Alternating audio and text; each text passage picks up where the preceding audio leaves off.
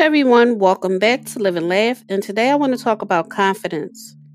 Confidence isn't something only a select few have, it's not something you have to earn, it's a choice.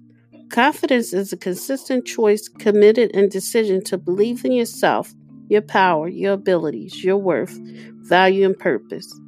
It takes practice, though. Confidence is a positive thing. It's knowing you're just as good as everyone else only cockiness is thinking you're better than everyone else. Confidence is loving yourself continuously, unconditionally, never needing another to like you or what you do so that you can like yourself.